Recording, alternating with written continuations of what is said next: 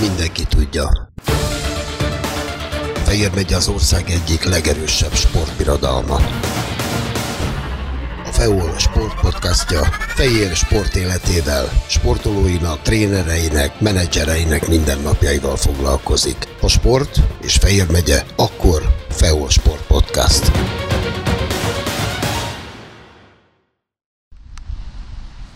Maracskó Tiborral itt Székesfehérváron az olimpiai emlékmű mellett találkoztunk.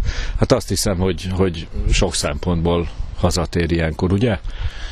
Természetesen igen, hát uh, itt vannak a gyökereim, nagyon sok uh, ismerősöm van, barátom, és hát a rokonságom is, a családom itt él, úgyhogy uh, sűrűn is jövök, hát meg sportársaim is vannak itt, úgyhogy az öttusában azért a fehérvári öttusában már én nem nagyon vettem részt, mert akkor, amikor itt nagyon beindult már a, a a versenyzőknek a felkészítése, hát akkor én, én a Triathlon Szövetségnek voltam az elnöke, és már nem volt időm az öttusával foglalkozni, de mindig figyelemmel kísértem, hogy itt hogy alakulnak a dolgok.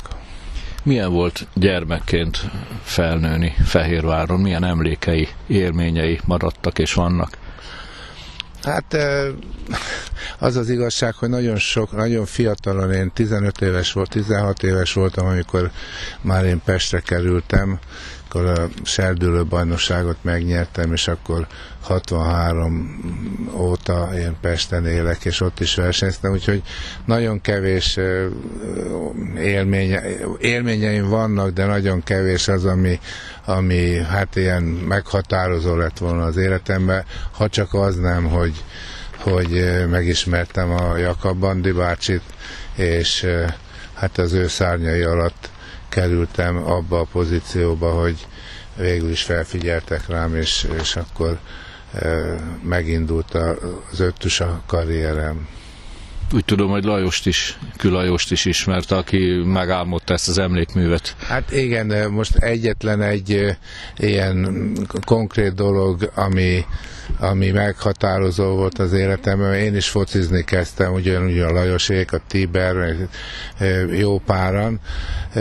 Akkor az volt a probléma, hogy télen nem volt edzés, és én meg szerettem volna valamit csinálni, szerettem volna valamit sportolni, és akkor így kerültem a három tusázók közé az uszodába, és aztán még a 60, 64, 63-64-be ilyen társadalmi összefogással ott a strand mellett voltak teniszpályák, és volt egy salakos kézilabdapálya, és ott ilyen utcák bajnokságot rendeztek, ami, ami teljesen amatőr alapon szervezték, ilyen sportot szerető idősebb futbalisták, vagy futbalisták, a futballhoz értő öregek, akik ilyen, akkor, ma menedzsernek hívják, de akkor még ilyen játékos megfigyelők voltak, akik járták a mindenféle olyan grundokat, ahol a gyerekek fociztak, és ez, a, ez az utcák terek bajnoksága, ez, ez nagyon nagy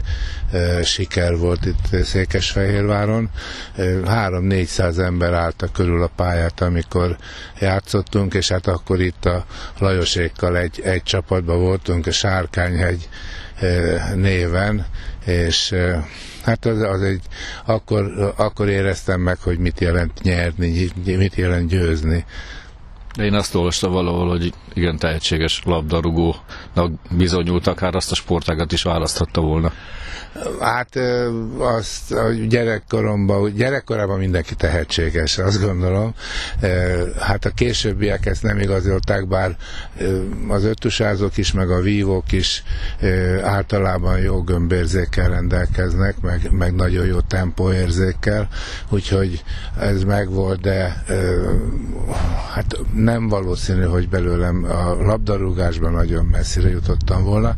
Ami nagy élmény volt egyszer valamikor a 70-es évek legelején a, a, Szúron a Népstadionban játszottam a, az újságírók csapatába egy 3-4 percet, mert rengetegen voltunk, és 5 percenként cseréltek, úgyhogy de hát ott egyszer pályára léptem, az, az, az jó volt, érdekes volt. De hát nagyon szeretem a futballt, és szeretek is focizni. Úgy tudom, a másik nagy ö, vágy vagy álom a Forma egy hogy mindig nézi a közvetítéseket?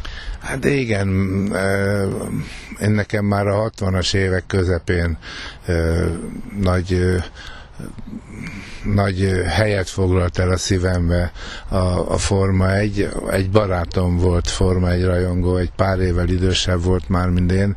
Őtőle hallottam, hogy, hogy van ez a sportág, és igazából, amikor aztán el tudtam kezdeni külföldre járni, akkor ott összeszedtem az összes ilyen színes lapokat, újságokat, és kis maketteket, ezeket a Forma 1-es autó maketteket, azokat gyűjtöttem, és hát ugye leragadt a szívem a Forma 1-be a, a Ferrari-nál, és hát én azóta is Ferrari szurkoló vagyok, és hát elsősorban a, a Schumacher volt az, aki a, már ugye az én időmbe e, versenyzett és nyerte halomra magát, és ő, ő volt az én szívem csücske, vagy még ma is.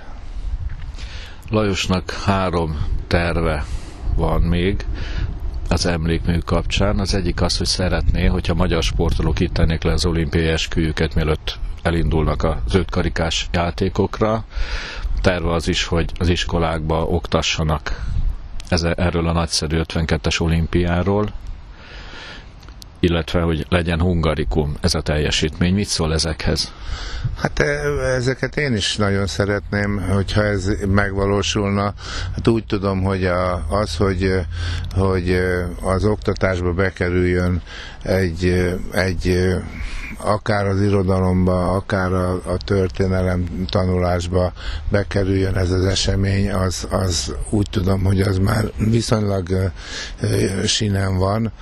A, a másik kettő, az, hát ez gondolom, hogy az olimpiai bizottságon múlik elsősorban, hogy, hogy ide, ide kerüljön a, a, az eskütétel.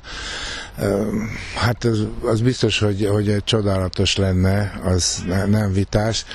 Hát ez, ez, ezt gondolom én egy kicsit nehezebb diónak, hogy ez, ez, ez megvalósuljon.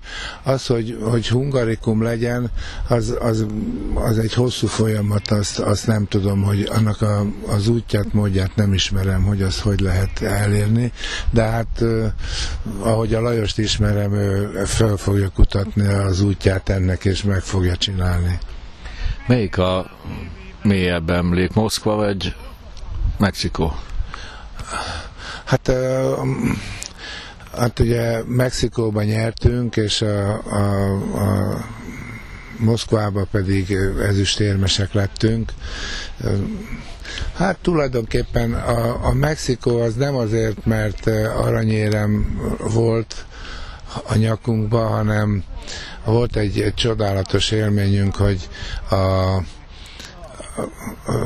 vége volt a versenynek, egy ilyen futballpályán volt a futásnak a befutó része, egy ilyen nagyon szép régi eh, épülete volt a, a, a pályának, és ott eh, turnézott a Mexikóba a száztagú cigányzenekar, és hát ilyen, nem tudom, hogy ki intézte, de kb. 20-30 zenész eljött, és ott megbújtak a, az épület mögött, és amikor e, le, jöttünk le a dobogóról, akkor ők elkezdték játszani a himnuszt, és úgy bevonultak oda elénk a, a dobogó elé. Hát az, az valami fantasztikus élmény volt a Los Angeles-i olimpiát ö, érintő bolykott, az miként érintette önt? Hát mi már sejtettük, szóval az már ugye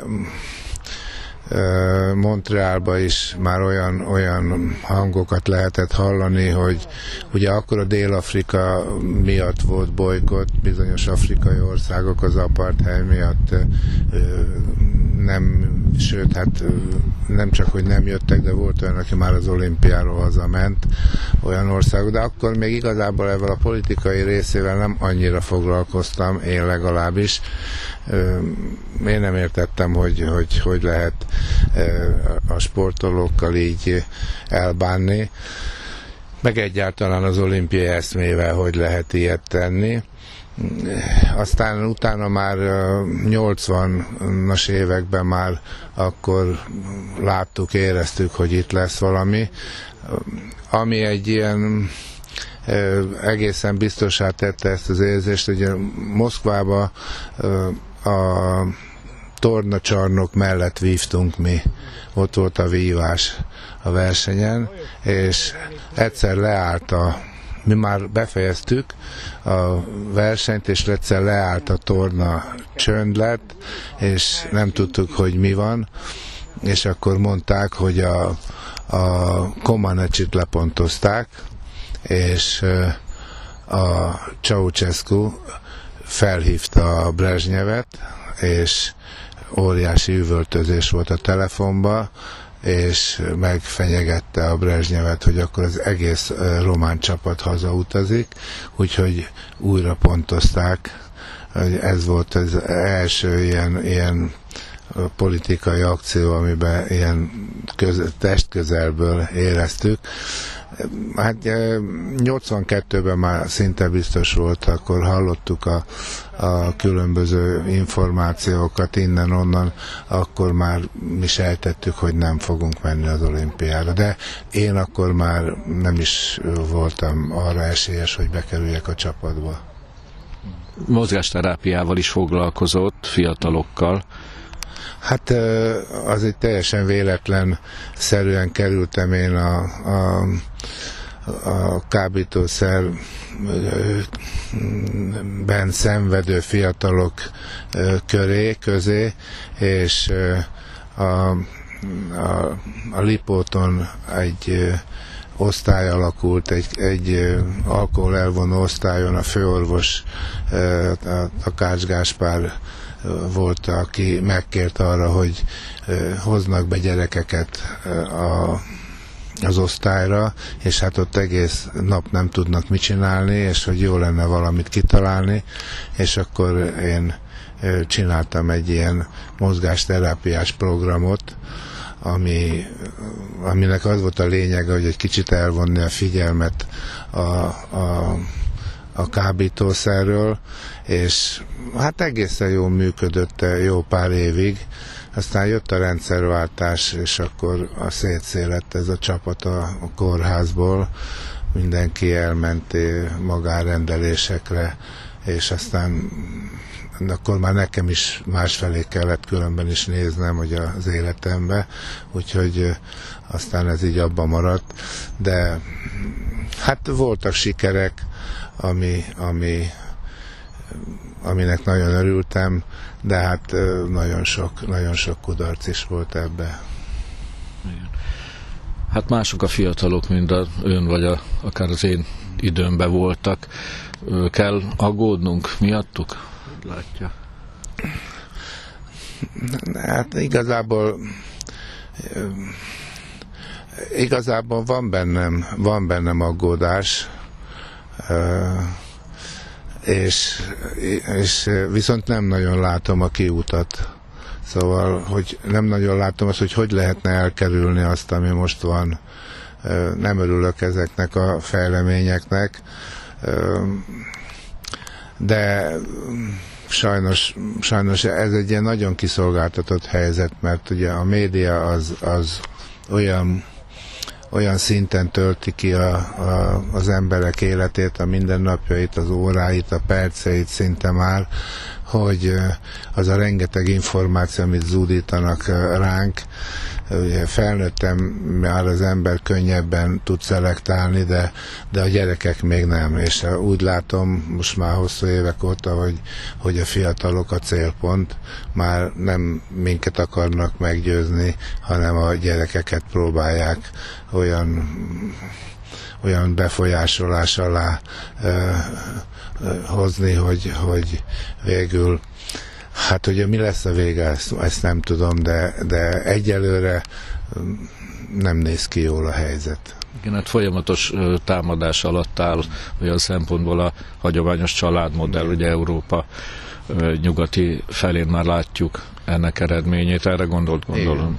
És hát azért is, azért is gondolom azt, hogy, hogy ez az emlékmű, ez nagyon jókor jött, és nagyon jó lenne, hogyha nagyon sok, sokan megismernék, mert ugye a hagyományos családmodellt próbálják szétverni, és ezáltal a hagyományokat is, és az, hogy hogy egy ilyen ö, fantasztikus eredményt, amit elértünk ö, abban, azokban az időkben, és hát leginkább ugye a Helsinki olimpián 52-ben, ezeket nagyon-nagyon meg kéne becsülni, és nagyon ö, kellene azon dolgozni, hogy minél többen a gyerekek megismerjék ezt, és, és ne csak mindig a, a, az utolsó pillanatban azt az egy-két e, sztárt, aki feltűnik valamelyik sportágba, hanem az oda vezető utat is megismernék.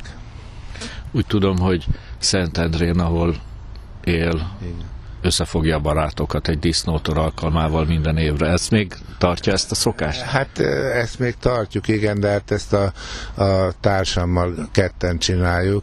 Ez ilyen nagyon kicsibe indult, hogy 20, hát 2000-ben, most már 23 éve, hogy akkor kaptunk egyszer valakitől egy fél disznót, és az egyik srácom az, az nagyon ügyes volt ilyen, ezekben a hentes ügyekbe, és akkor mondta, hogy hát főnök, csináljunk egy kis hurkát, kolbászt, és akkor megesszük. És aztán gondoltam, hogy az edzőnk, két edzőmnek is volt születésnapja, mondom, akkor meghívjuk őket, és akkor itt a csapat, mert a társam is öttusázott, ő is, a Pajor Gábor, ő is e, világbajnoki ezüstérmes volt a 82-es világbajnokságon, és e, eljöttek az edzők, úgy voltunk 15-en, 20 és annyira jól sikerült, hogy egy fél év múlva már akkor már elkezdtek hívogatni többen, hogy hallották, hogy volt ez, és ők is szeretnének jönni, hogyha legközelebb lesz, és akkor hát csináltuk, és aztán ugye a 15 16 alkalommal már 120-an voltunk, úgyhogy már amik, akkor már szeptember környékén már jelentkeztek, hogy, mind, hogy ki akar jönni, és hogy mikor lesz, mindig január közepén szokott lenni, úgyhogy most már jöttek vízilabdázók is, akikkel is sokat voltunk, eljött a Faragó Tomi, a Vízner, aztán a Détári Lajos, az most már tizen éve mindig ott van, a Eszterházi Marci, és aztán próbáltam úgy, hogy csináljunk valami érdekességet is, és akkor meghívtam Csókai Andrist, és hogy ott legyen közöttünk egyik évben, aztán szegény, vagy szegény, már ugye sajnos meghalt a Kovács felé a, a, a, a videótonnak a sikeredzője, és akkor ő is tartott előadást. A Balcó Bandi ugye minden, minden évben ott van 23 éve, úgyhogy jól érezzük magunkat. Köszönöm szépen a beszélgetést. Én is köszönöm. Mindenki tudja. Fehér megy az ország egyik legerősebb sportbirodalma. A FEOL sportpodcastja Fehér sport életével, sportolóinak, trénereinek, menedzsereinek mindennapjaival foglalkozik. A sport és Fehér megye akkor FEOL Sport Podcast.